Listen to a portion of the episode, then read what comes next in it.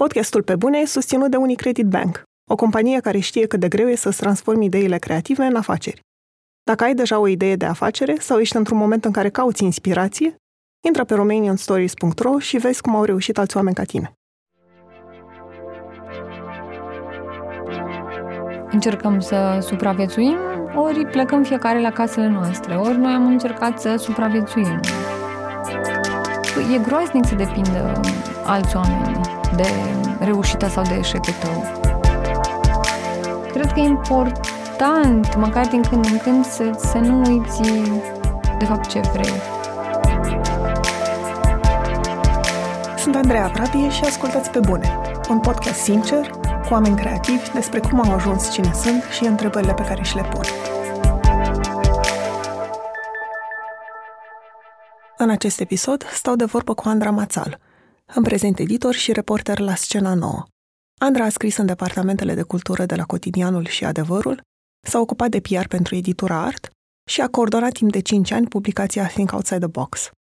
La Think Outside the Box, ultimii doi ani i-a petrecut încercând să obțină finanțare pentru publicație, perioadă care a dus la o stare generală de oboseală și la realizarea că de fapt cel mai mult își dorește să scrie. În 2012, Andra s-a mutat în Bolintin Vale, la 30 de kilometri de București, și spune că viața la țară a ajutat-o să depășească oboseala generată de un oraș mare și a învățat-o să-și organizeze singură timpul. Bună, Andra, bine ai venit! Bună, Andreea, bună dimineața! Da, e întuneric în camera asta, dar asta e convenția, că e dimineață. E dimineață, mintea știe cel mai bine când e dimineață. Ai copilărit, ai născut și ai copilărit în uh, Oltenița, Călăraș, unde ai făcut și școala și liceu.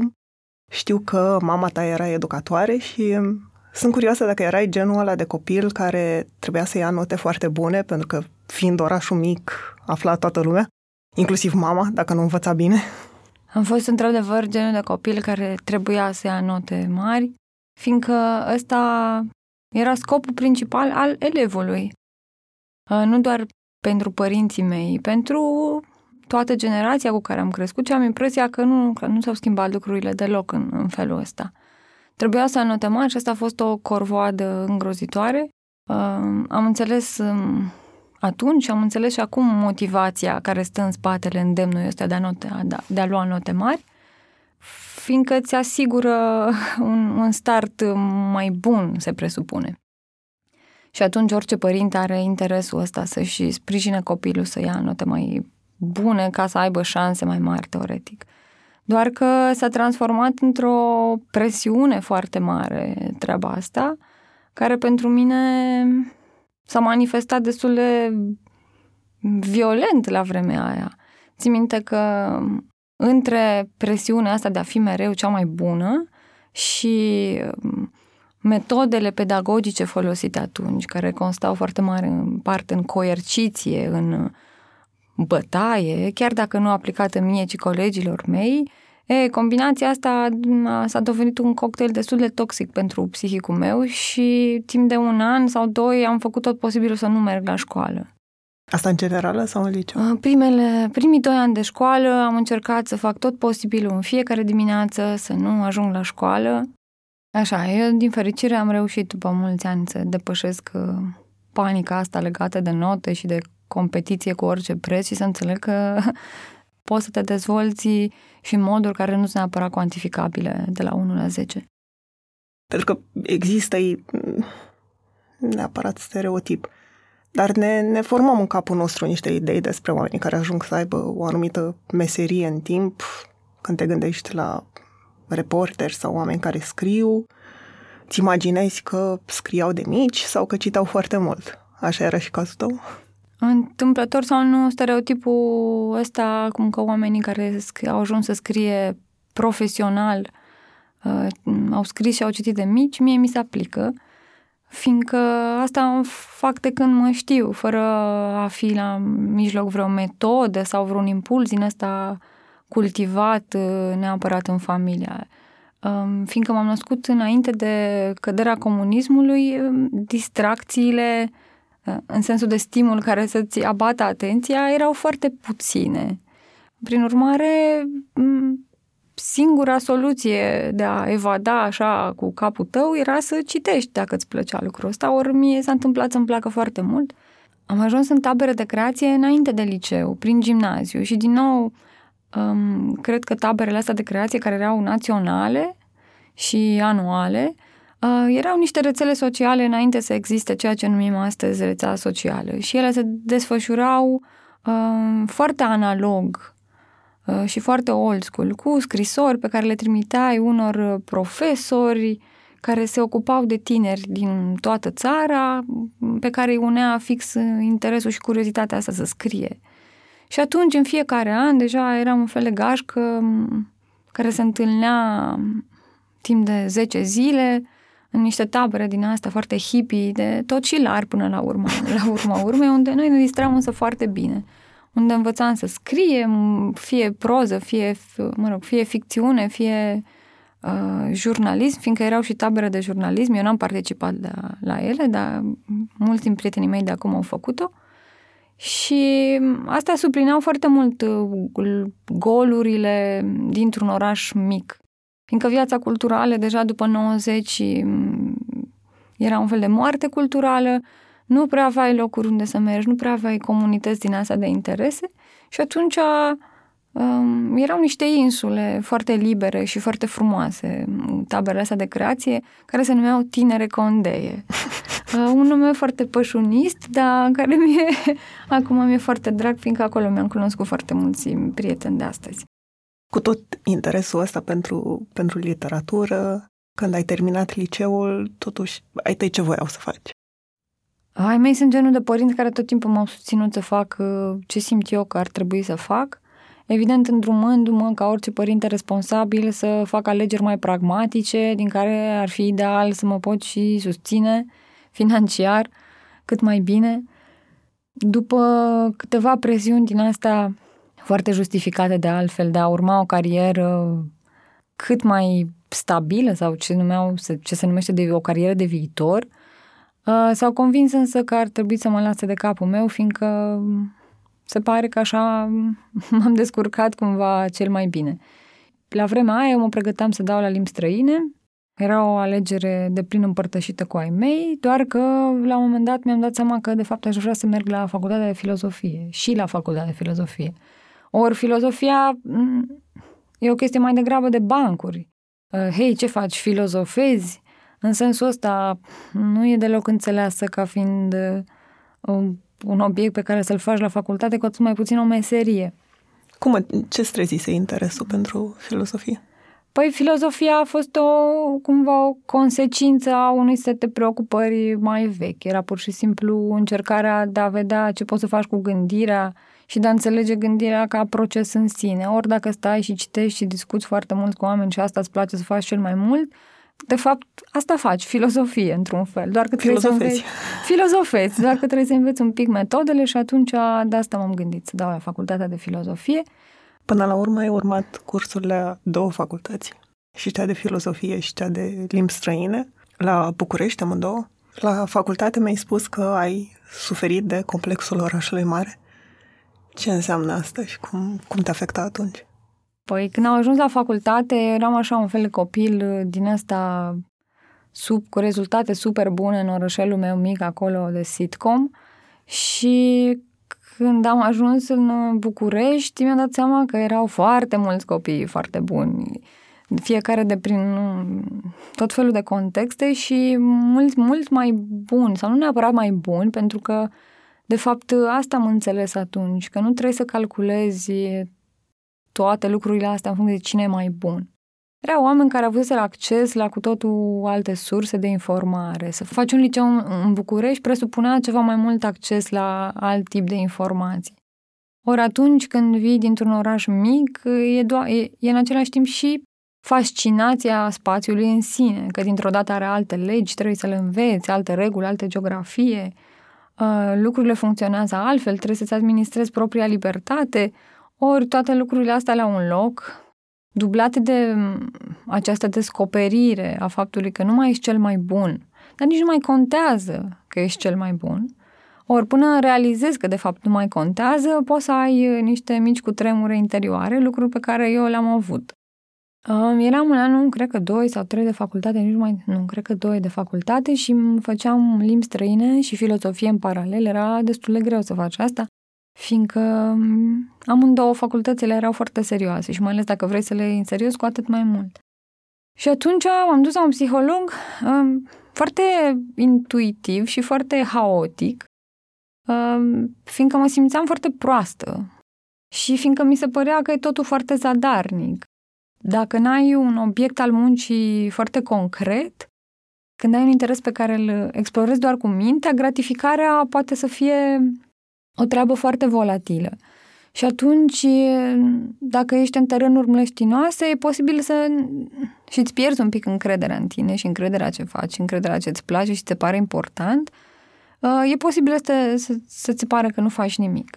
Ori de asta am ajuns eu la psiholog, aveam impresia că nu fac nimic, că ce fac? Fac filozofie, fac literatură, citesc, lumea, uite, are o grămadă de probleme mari și oricum nici nu fac lucrurile astea extraordinar de bine. Și atunci ce pot să fac decât să mă deprim? Um, a fost o perioadă foarte scurtă de psihoterapie, m-a ajutat să-mi dau seama că lucrurile astea sunt foarte firești, că nu am nimic patologic în ele, atunci m-am liniștit și mi-am văzut foarte bine de treabă. Aveai vreun plan sau o idee de, de posibilă slujbă după ce terminai facultatea? Probabil că m-am gândit atunci, la vremea aia, că va trebui să-mi iau o slujbă la un moment dat, că asta trebuie să facă orice individ până la urmă. Doar că, dacă stau bine să mă gândesc, n-am avut niciodată un plan foarte conștient și foarte bine organizat cu ce urma să fac. am avut un mare noroc ca lucrurile să mi se lege extraordinar de bine mereu. Și toată munca mea, pe care nici, nu perce- nici acum nu o percep ca fiind uh, muncă în sensul ăla clasic, ci e ceva mai mult de atât, s-a legat din experiențe care au dus una, una la cealaltă. Întotdeauna am încercat să lucrez cu ceea ce îmi place și ceea ce mă interesează, pentru că în momentul în care simt că mă înstrăinez de povestea asta, nu mai am combustibilul ăsta care mă, mă ține în, în priză. Am fost liprar uh, la Cărturești timp de trei ani, începând cu ultimul an de facultate și clar a fost un job de pornire foarte potrivit, fiindcă am înțeles foarte multe despre cum funcționează lumea asta cărților și lumea asta, ceea ce numim bunuri culturale și cum funcționează consumul cultural. Cred că asta a completat un pic uh, la firul ierbii ceea ce tot învățam eu de prin cărți legate de, mă rog, teorii ale culturii, ale artei. Dintr-o dată vezi foarte bine practica din jurul acestor obiecte pe care le, cărora le dăm o semnificație foarte personală și foarte eterică. Dintr-o dată vezi toate cărțile și toate albumele de artă și toate filmele ca pe niște produse care au foarte multă birocrație și strategie în spate și e o experiență care te ajută să deconstruiești cumva și să înțelegi mai bine cum funcționează lucrurile astea. Cărtureștiul era și genul de loc unde apăreau lucrurile astea mai cool, cumva de nișă și atunci era și o comunitate din asta în jurul acestor obiecte. Și ce poți să-ți dorești mai mult decât să câștigi niște bani în timp ce lucrezi cu toate lucrurile astea și în același timp ți se și dezvrăjește un pic toată, toată percepția asta despre ce înseamnă bunuri culturale. De la Cărturești ai plecat pentru un master în antropologie, din care jumătate l-ai făcut în Italia. Când te-ai întors, te-ai angajat aproape imediat la Ziarul Cotidian, un departamentul de cultură, ca redactor. Cum a apărut slujba asta și de ce jurnalism? Mai scrisesem tot felul de review-uri, articole, chiar și de prin liceu, după aia am continuat pe toată durata facultății, deci cumva au venit foarte cursiv lucrurile astea. Jobul ăsta a apărut cu un telefon de la o prietenă care lucra în redacția ziarului cotidian, care mi-a spus că se caută un om care să scrie pe lucruri legate de cultură, ori fiindcă pe mine mă interesau lucrurile astea și studiasem cumva și partea teoretică în facultate și mi se părea că mi se potrivește fix profilul ăsta. M-am dus, am dat un interviu pe care l-am luat și așa am ajuns să scriu în 2007 în redacția asta a unui ziar care pe vremea aia cred că era cel mai bun cotidian din România. Cum era viața în redacția de la Cotidianul sau ce simți că ai învățat din perioada aia? E clar că cei doi ani petrecuți în redacția de la Cotidianul au fost școala mea de jurnalism aplicat, fiindcă erau oameni foarte buni și foarte pasionați de munca lor. Pe vremea erau încă resurse, era încă un fel de idealism din asta, cel puțin printre oamenii ca mine, nu, nu printre cei care chiar făceau jocurile. Era un fel de idealism legat de cum îți faci meseria, cum poți să o duci mai departe, cum poți să te îmbunătățești făcând lucrul ăsta, cum poți să scrii așa cum ți-ar plăcea să citești. Și de la ei, de la colegii mei, am învățat uh, multe din lucrurile pe care le știu și astăzi. De la ei am învățat cum să-ți bați capul, să-ți aperi un subiect, cum să-ți construiești un subiect, cum să poți susține în fața unor redacții care minimalizează departamentele de artă și cultură față de politic, față de economie, față de sport. Și în fine, am învățat că poți să-ți aperi terenul într-un fel și poți să-l faci să devină puțin mai relevant decât e el perceput în mod obișnuit. Fiindcă atunci, pe de o parte, începea criza economică și pe de altă parte, această criză economică se dubla pe o criză politică aici în România, ceea ce scotea la iveală faptul că tu, ca un jurnalist uh, absolut obișnuit, care îți vezi zi de zi de treabă în redacție, uh, stai pe o plută din asta de desubtul căreia sunt niște interese pe care habar n-ai. Uh, interese politice, interese economice, orchestrate de tot felul de oameni pe care nu-i cunoști. Nici măcar nu e transparent ce fac ei acolo, cert e că ei fac niște mânării și te țin pe tine să scrii despre expoziții care îți expandează conștiința. Și în fine, atunci a fost așa un fel de șoc de trezire la realitate, să înțelegi cât de complexă și de foarte murdară poate să fie mașinăria asta, al cărei scop ar trebui să fie unul cât se poate de curat. Mai aplicat, cum ai observat asta? Mai aplicat, am aplicat, am simțit asta fix pe, pe pielea mea. Prima oară când mi-am pierdut un job a fost în 2009. Întâmplarea face că eram fix la o școală de vară, la CEU, despre la un curs de etică și jurnalism și am primit un telefon din redacție în care mi s-a spus că, hei, Uh, ziarul cotidian trece printr-o perioadă de transformare și, uite, o să se întâmple o reducere de personal. Reducere de personal pornind, pornește de la Departamentul de Cultură, care evident e mm, cel mai puțin esențial uh, unui ziar. Partea perversă și foarte interesantă a fost că nu, nu se aplicau uh, regulile unei astfel de proceduri, în sensul în care nu te concedia nimeni ca să-ți plătească după aia salarii compensatorii, ci îți reduceau salariul ca tu să fii de, nevoit să demisionezi și atunci să nu primești absolut niciun venit uh, care să-ți asigure măcar stabilitatea aia până îți găsești un alt job. A fost un moment de panică să-mi pierd un job. Cum? Jobul nu se pierde. Știam de la părinții mei care au avut tot timp, toată viața un singur loc de muncă, au lucrat într-un singur loc, că jobul nu se pierde. Ori, de fapt, atunci s-a dovedit momentul în care am înțeles că dacă un job e să facă ceva, e să se piardă și mai ales în meseriile astea foarte volatile, libere, un job, dacă nu ți-l faci și încerci să ți-l construiești, uh, e tot timpul dispensabil și poate să dispară oricând și că, de fapt, jobul adevărat ar consta în a-ți crea tot timpul o abilitate de a uh, jongla cu posibilitățile și de a le, de a le mișca astfel încât uh, să poți să țopăi de pe o platformă pe alta și în același timp să nici nu simți că faci un, un compromis.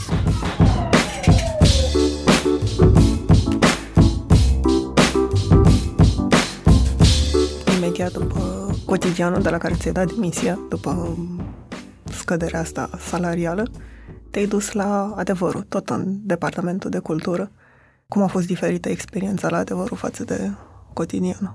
E, dacă ar fi să compar uh, cotidianul cu adevărul, cotidianul era, era lumea aia foarte boemă, în care oamenii își băteau foarte tare capul cum să scrie, cum să, cum să aducă cultura pe prima pagină, tipărită. E, la departamentul de cultură de la adevărul, uh, cultura nu avea o mare parte mercantilă. De pildă, mare parte din jobul meu a constat să scriu advertoriale pe bandă rulantă.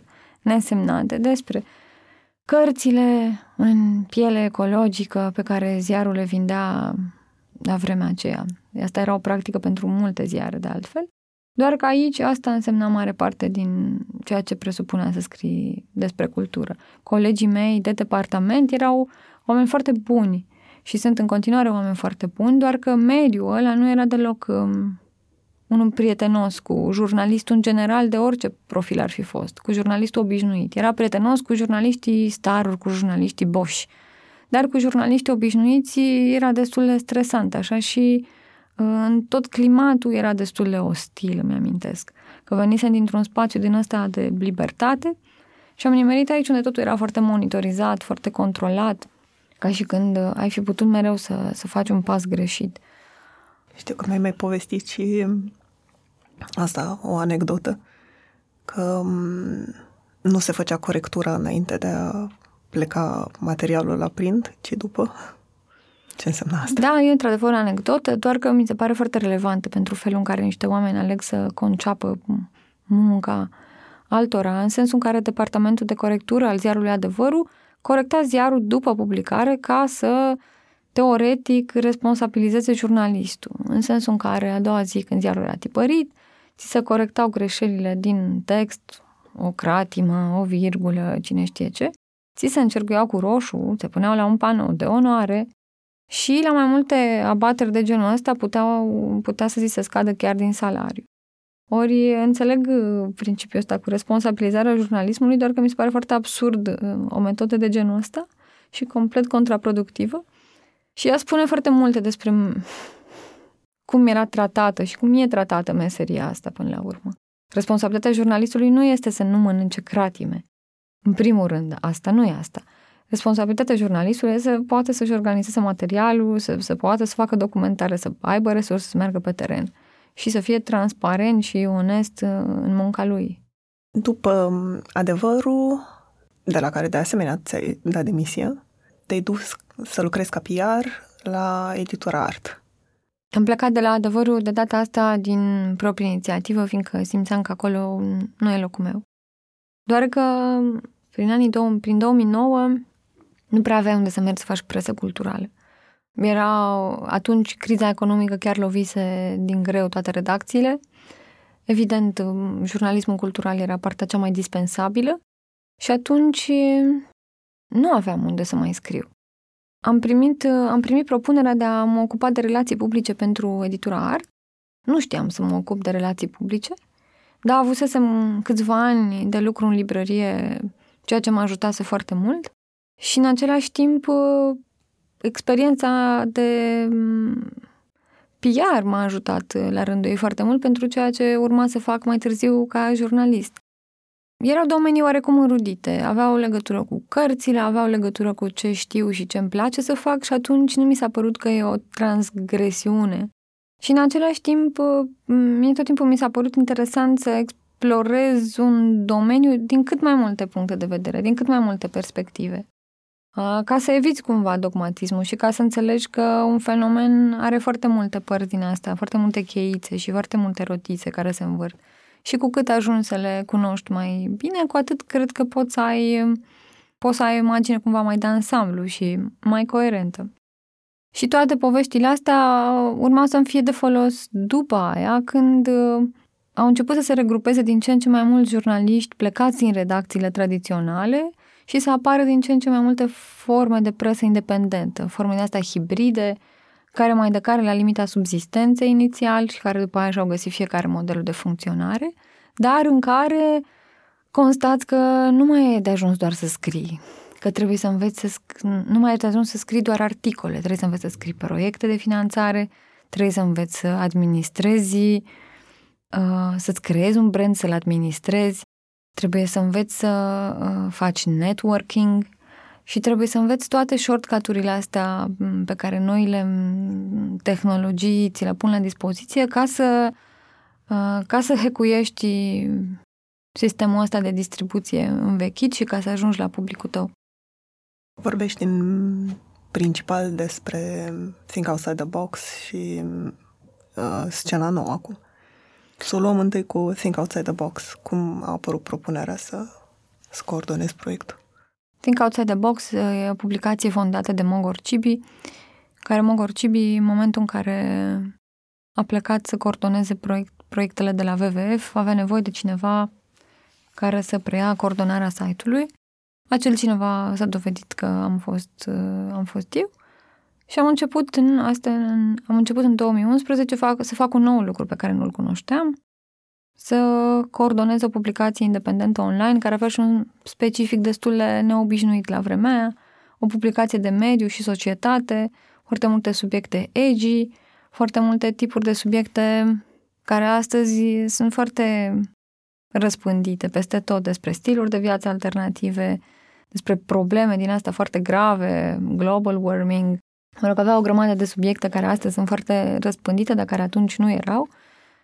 La rândul meu nu cunoșteam prea bine nici domeniile astea de ecologie, eram mai degrabă apropiată de partea de jurnalism social, dar a trebuit să le învăț cumva și a trebuit să învăț să coordonez o echipă mică, dar care să poată să asigure conținut zilnic pentru, pentru publicația asta, care s-a bucurat uh, după aia de din ce în ce mai mulți cititori, lucru care de fapt uh, m-a ținut foarte pe, foarte pe, pe poziții. Știu că în primele luni, când ai început să te ocupi de Think Outside the Box, a, a fost și o mică criză de etică jurnalistică, într-un fel, pentru că era aniversarea Coca-Cola. Da, cert e că la câteva luni după ce am preluat uh, Think Outside the Box, urma să fie aniversarea Coca-Cola și m-am gândit că e clar un subiect pe care aș vrea să-l văd tratat în presă. Până la urmă, băutura asta e peste tot.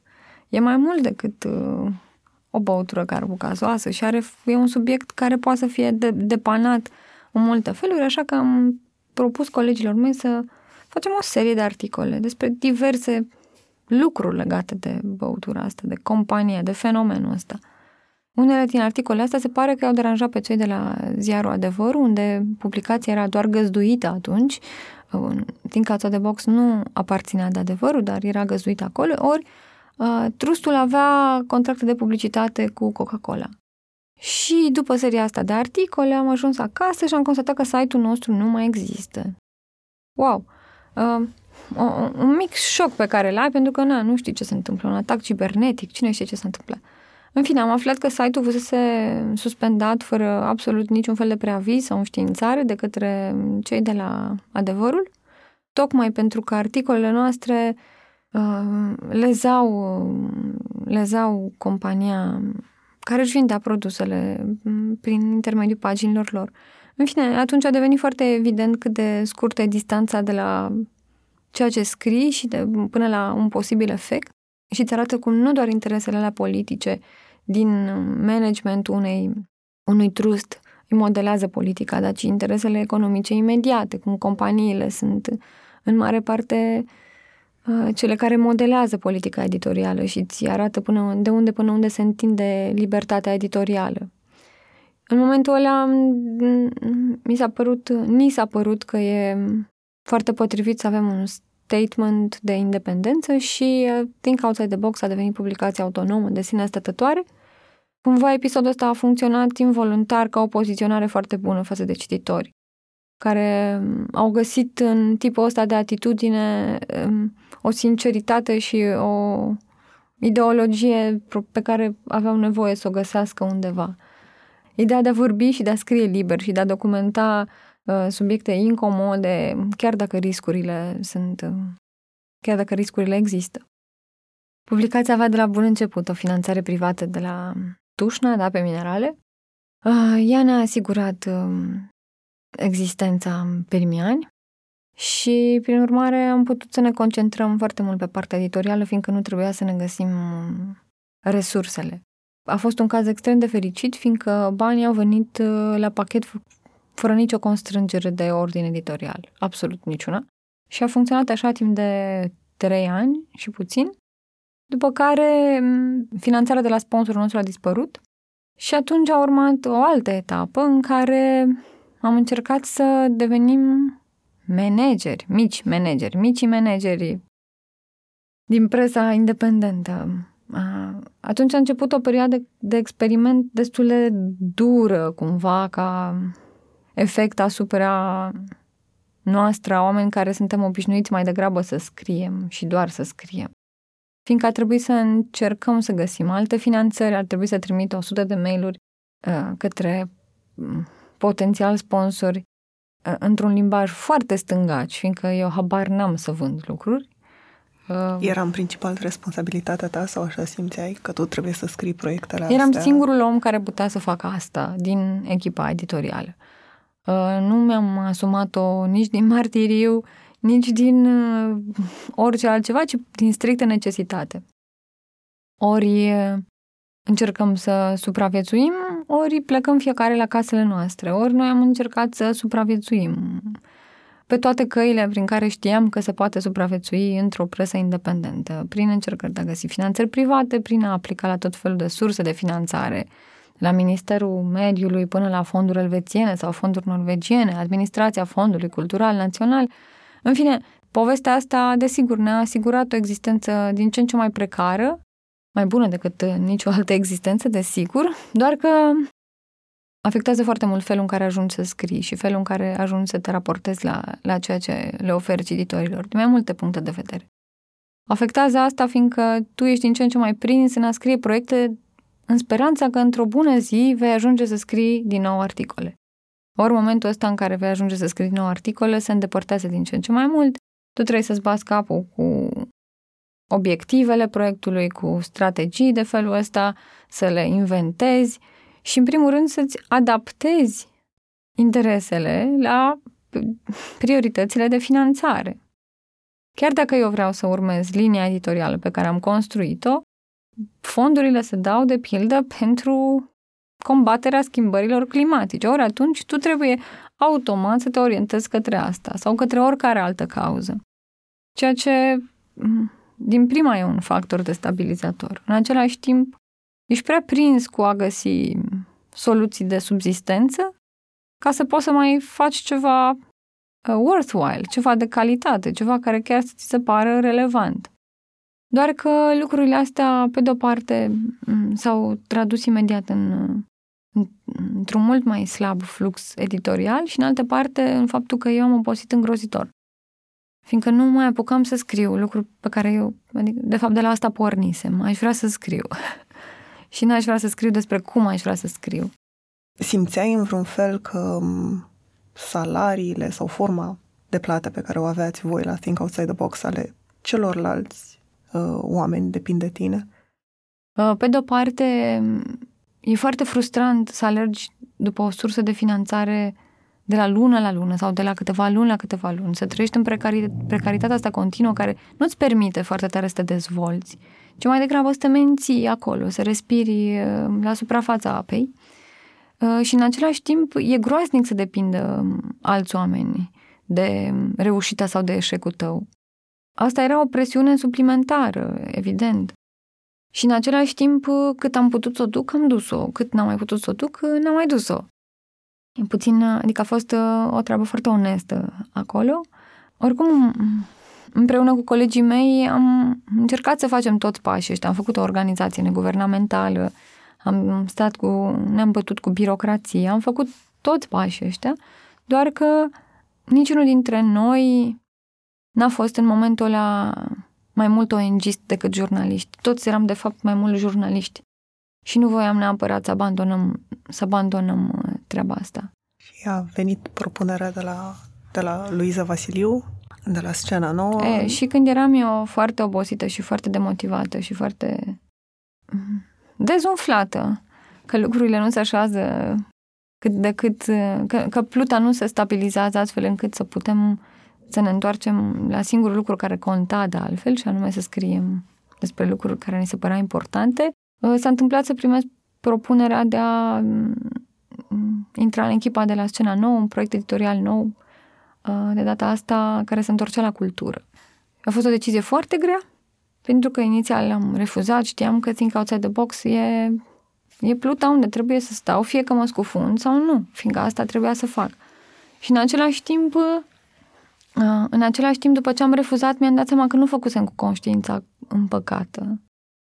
ideea asta de a putea merge într-o echipă unde chiar să scriu și să nu fiu eu cea care trebuie să caute în fiecare lună salariile, nu doar pentru mine, pentru ceilalți, asta a apărut în momentul ăla un lucru extraordinar. O chestie atât de banală, dar care pur și simplu pentru mine ar, ar fi putut să fie o, o ușurare teribilă. Fiindcă nu m-am priceput să... Nu mă pricep să găsesc finanțări pe căile astea uh, ale proiectivitei sub nicio formă și atunci ideea de a redeveni din nou un jurnalist mi s-a părut că e ca, un, ca o vacanță pentru, pentru minte. Ai vreun soi de regret acum? Sau ai avut imediat după? Eu am și acum, am, am regretat uh, imediat și am și acum regret. Însă mi se pare important uh, la un moment dat să înțelegi și să accepti ce poți și ce nu poți. Sigur că regret faptul că n-am putut să fiu mai bună decât am fost. Asta cred că e o chestie pe care toată lumea o are, însă în același timp cred că e important, măcar din când în când, să, să nu uiți de fapt ce vrei. Și în um, partea asta cu viața independentă a freelancerilor, a jurnaliștilor liberi și așa mai departe, e foarte ușor să intri în derivă Uh, să pornești cu o idee și cu un scop și să te trezești foarte departe de ele în încercarea de a atinge în continuare scopul ăla. Ori am fost egoistă într-o oarecare măsură și mi-am zis eu vreau să scriu din nou. Și atunci am mers, am ales opțiunea asta.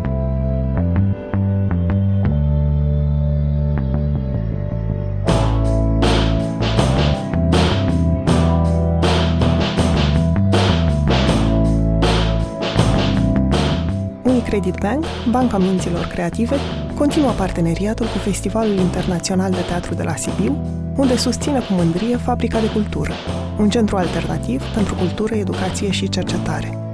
Evenimentul, aflat la cea de-a 24-a ediție, se desfășoară între 9 și 18 iunie sub genericul Iubire. Prin Fabrica de Cultură se încearcă crearea unei punți între trecutul industrial al zonei, abandonat până acum câțiva ani, și spațiul viu de astăzi, în care se creează și inovează continuu.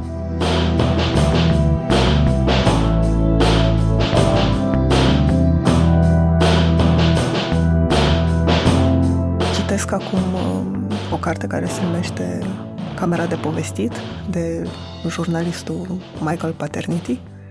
E povestea unui producător de brânză, asta pe scurt, uh, dar pentru documentare la un moment dat, jurnalistul se mută timp de un an într-un sat din Spania.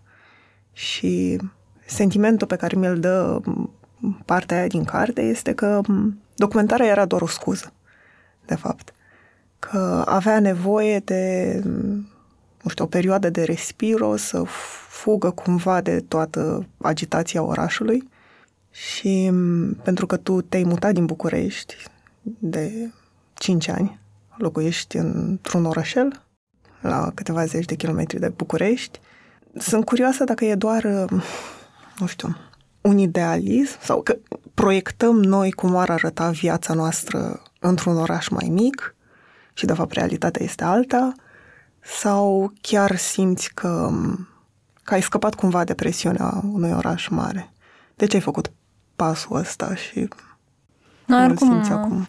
Eu oricum cred că noi proiectăm tot timpul și mi se pare de fapt un, un lucru la care nu ne gândim aproape deloc, fiindcă suntem foarte prinși așa, e că noi am putea să fim în o mie și una de feluri. De fapt, avem, putem face oricând foarte multe alegeri și ne putem muta oriunde. Asta ar putea fi chiar așa cum să zic, o, uh, un declanșator minim care poate să, să ducă la o schimbare foarte mare. Eu am plecat din București fiindcă eram foarte obosită era, am avea o viață foarte activă social și întotdeauna mi s-a părut că singurul lucru, singurul mediu în care pot să fiu eu e un oraș mare în care se întâmplă tot timpul lucruri. Doar că un oraș mare în care se întâmplă tot timpul lucruri, așa cum e Bucureștiul, uh, îmi fura tot spațiul mental, într-un fel. Tot timpul ieșeam, tot timpul mergeam acolo unde se întâmplă toate lucrurile, să, să fie în miezul întâmplărilor. Uh, ori asta, la un moment dat, nu mi-a mai prins bine, fiindcă nu aveam deloc uh, timp, deși și mă, plâng, mă plângeam de faptul că n-am niciodată timp. Deși, totodată, făceam tot posibilul să nu am timp. La vremea aia începusem să cunosc prin Think Outside the Box o grămadă de povești ale unor oameni care au ales să, să, să plece din, din orașe și să își construiască vieți în altă parte, la țară, de pildă. Ceea ce, bineînțeles, că vine cu un idealism la pachet. Dar uh, mi-am dat seama că e foarte posibil să fac asta, mai ales că undeva în mine exista o nostalgie din asta față de viața în natură. Am copilărit în, într-o curte foarte frumoasă, cu multă natură. Am urmărit tot timpul cu interes experimentele sociale de tipul comunelor, tipuri de locuit alternative și atunci am gândit că, hei, decât să citești, tu mai bine poți să încerci pe pielea ta să faci asta. Și, uh, din nou, întâmplător, um, părinții prietenului meu aveau o casă la 30 de km de București unde nu locuia nimeni și am zis, uh, hai să încercăm. Uh, mutarea la țară e clar o transformare importantă, o transformare destul de profundă dacă, stai, dacă stau să mă gândesc, fiindcă vii acolo ca un orășan wired, mereu conectat, mereu cu nevoie de acțiune, dar în același timp un om obișnuit ca lucrurile să se întâmple pentru el, nu să le faci tu să se întâmple. Aici e nevoie să ieși de pe stradă, că ai o mie și una de opțiuni, nu trebuie să te gândești neapărat cum să-ți organizezi timpul, fiindcă sunt atâtea lucruri care se bat pentru timpul și atenția ta. E, ori, când te muți într-un oraș din ăsta, trebuie să-ți fii arhitectul propriului program și propriilor opțiuni, fiindcă nu se întâmplă absolut nimic exterior.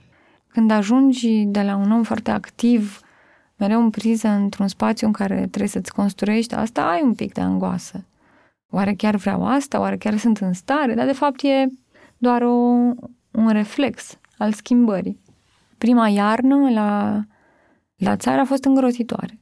Pentru că nici nu poți să ieși afară să-ți, cons- să-ți consumi energia în vreun fel, pentru că ești constrâns să stai înăuntru și m-am gândit că o să fie ca în Shining pentru o vreme atâta introspecție, eu nu pot să fac față la atâta introspecție și la atâta absență de acțiune.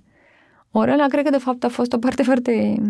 Ăla cred că a fost un moment inițiatic până la urmă în care am, am acceptat o chestie pe care o acceptăm din ce în ce mai puțin, fiindcă nu prea avem cum. Să stai puțin singur, să, să fie ok să stai singur, să nu, să nu cauți tot timpul să fii distras și chiar să accepti să fii momentul în care te afli și să faci lucruri concrete, fizice, care țin de viața absolut obișnuită. Pentru mine, în care lucrez tot timpul doar cu mintea, e mereu riscul ăsta, să lucrezi atât de mult cu mintea, încât la un moment dat să, să obosești îngrozitor. Și o oboseală goală, într-un fel. Nu o oboseală fizică, odihnitoare după aia. Ori faptul că am început să muncesc un pic uh, cu corpul, să dau cu o sapă, lucruri din asta foarte basic, Asta mi se pare că echilibrează cumva pe homo sedentarus ăsta, care stă tot timpul la calculator și înțepenește acolo. E suficient să ieși un pic și să ai legătură cu lucrurile astea foarte simple de ale vieții, încât să te simți dintr-o dată mult mai bine. Am lucrat tot timpul de acasă, doar că și asta are tot felul de hibe, povestea asta. e clar că nu m-aș mai întoarce la un program standard de birou, fiindcă îmi place să-mi organizez timpul și chiar să lucrez în timpul în care îmi decid să lucrez, nu doar să stau și să mă prefac că sunt foarte concentrat în fața unui monitor, doar că atâta vreme cât uh, spațiul meu de lucru constă mare parte într-un laptop, exceptând părțile de teren, uh, faptul că atâta timp cât am un laptop și o conexiune la net, se transformă în faptul că sunt la serviciu. Ori uh, când stai tot timpul acasă și lucrezi de acasă, nu mai ai distinția foarte limpede între când muncești, când te odihnești și ți aloci timp altor uh, bucăți din viața ta. Și la mine pericolul a fost ca munca să înlocuiască absolut tot, să înghită totul foarte lacom, așa. Iar atunci când am, când am timp liber uh, sau timp de pentru oricare alte sarcini domestice sau nu, să mă simt foarte vinovat. Hei, dar eu am de lucru, uite câte lucruri au rămas restante și confundam timpul ăsta liber și absolut vital cu procrastinarea. Și atunci și asta a devenit foarte obositor, e un mecanism psihologic la care a trebuit să lucrez destul de mult și din fericire l-am reglat cumva lucrând trei zile pe săptămână în București și restul, și restul acasă. Ceea ce oricum te ajută să ieși din bula asta ta fizică. Atâta vreme cât stai singur, da, e foarte bine, ai confort, poți să stai în pijama toată ziua. Superb, doar că te trezești că pierzi cumva legătura asta vorbită, fizică cu oamenii. Și oricât am stat noi de online, mai avem încă o mare bucată offline care are și a nevoile ei, din fericire. În continuare te regăsești în jurnalism sau în jurnalism cultural? Nu mă regăsesc neapărat în jurnalism cultural ca atare. Mă regăsesc în a scrie uh, despre lucruri care mi se par importante dintr-un punct de vedere sau altul și de a scrie asta uh, cât pot eu de, de bine și de a da mai departe lucrurile astea. În principal de a face legătura dintre oameni, că până la urmă despre asta e vorba în ce fac. Faci legătura între oameni și oameni și între oameni și idei și în, în povestea asta clar o să mă regăsesc uh, tot timpul.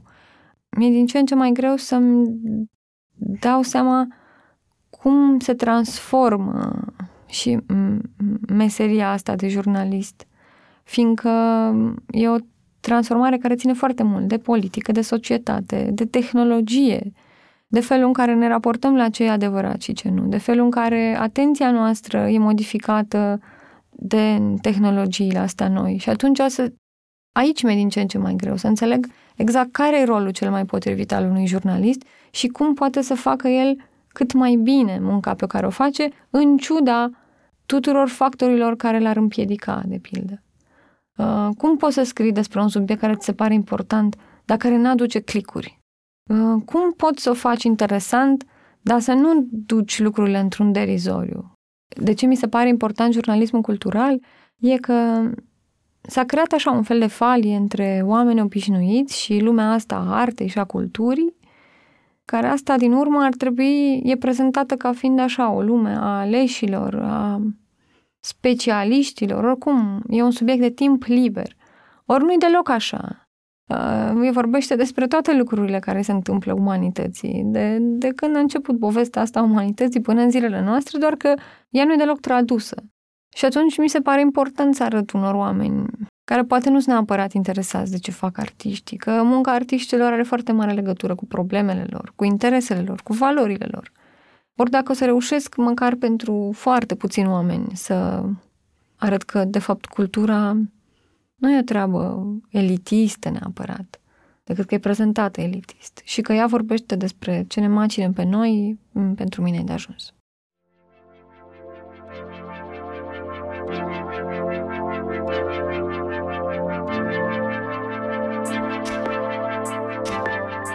Mulțumesc că ne-ați ascultat! Pe bune este un podcast produs de Dor, tema muzicală e compusă de Alex Turcu, editor de sunet este Horia Baldea. Pentru a nu rata niciun episod, intrați pe SoundCloud, iTunes, Stitcher sau altă aplicație de podcasturi pe care o folosiți și abonați-vă la Pe Bune.